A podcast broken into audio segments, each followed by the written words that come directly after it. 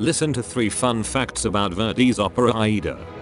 Verdi was asked by the Viceroy of Egypt to write an opera for the opening of the Cairo Opera House. In order to get rid of him, Verdi called an outrageously high sum. The Viceroy accepted and Aida became one of Verdi's greatest operas. 1869 The premiere took place at the Khedivial Opera House in Cairo. 100 years later, it was completely destroyed in a fire. It is an irony of history that the fire brigade was housed in the same building. Often, Aida is staged with animals. For example, the Metropolitan Opera's stage horse, Anna. It became famous when it pulled Radames' triumphal chariot onto the stage and started neighing when the tenor missed a note.